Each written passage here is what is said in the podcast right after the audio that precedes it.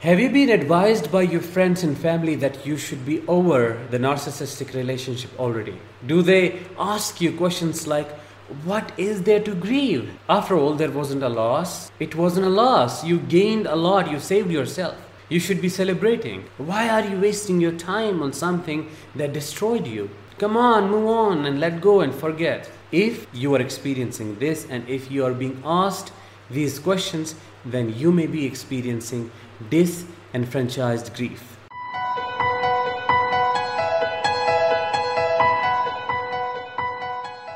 Hi, I am Danish, a narcissistic abuse recovery professional, and today in this episode, I'll be talking about what is disenfranchised grief, how it happens, and how it keeps you stuck in your healing journey.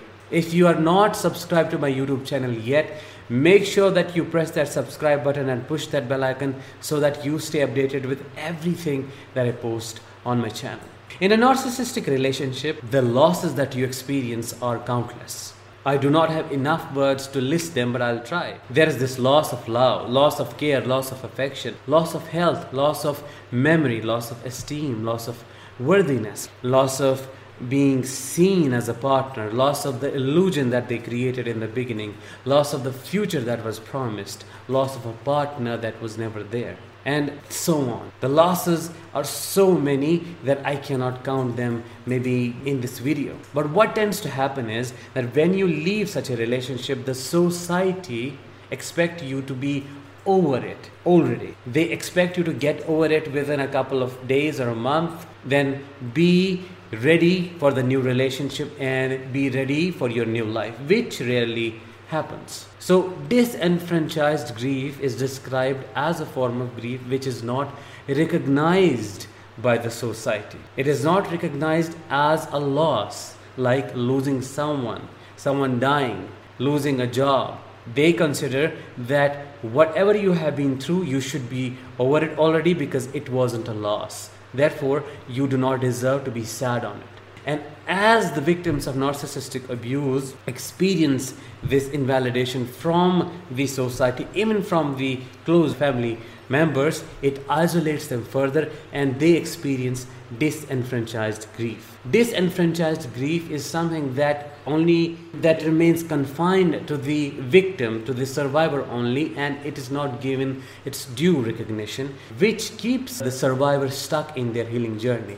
And then starts this self induced gaslighting, meaning the survivor starts to invalidate his or her own pain because the society is pushing them to do so. They ask themselves the questions like, Do I deserve to grieve this?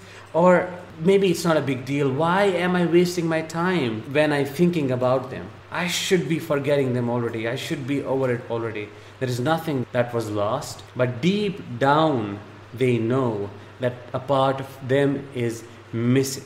A part of them is gone. A part of them is no more there. They deeply feel broken, but they suppress it. Which is why it is extremely important to understand that your pain is valid, that you have experienced heavy losses in such a relationship, that the society is invalidating and not recognizing your grief, but that doesn't mean you would do the same to yourself. You need to recognize your grief, you need to understand that the losses that you have experienced were a lot, are countless, and are as important as any other loss. You have experienced the worst form of trauma ever known to mankind and this is what I personally believe. So, this is something that you need to do from this point if your grief is not being recognized and is not being seen as a loss and you are being pushed. The first thing that you need to do is to stop pushing yourself.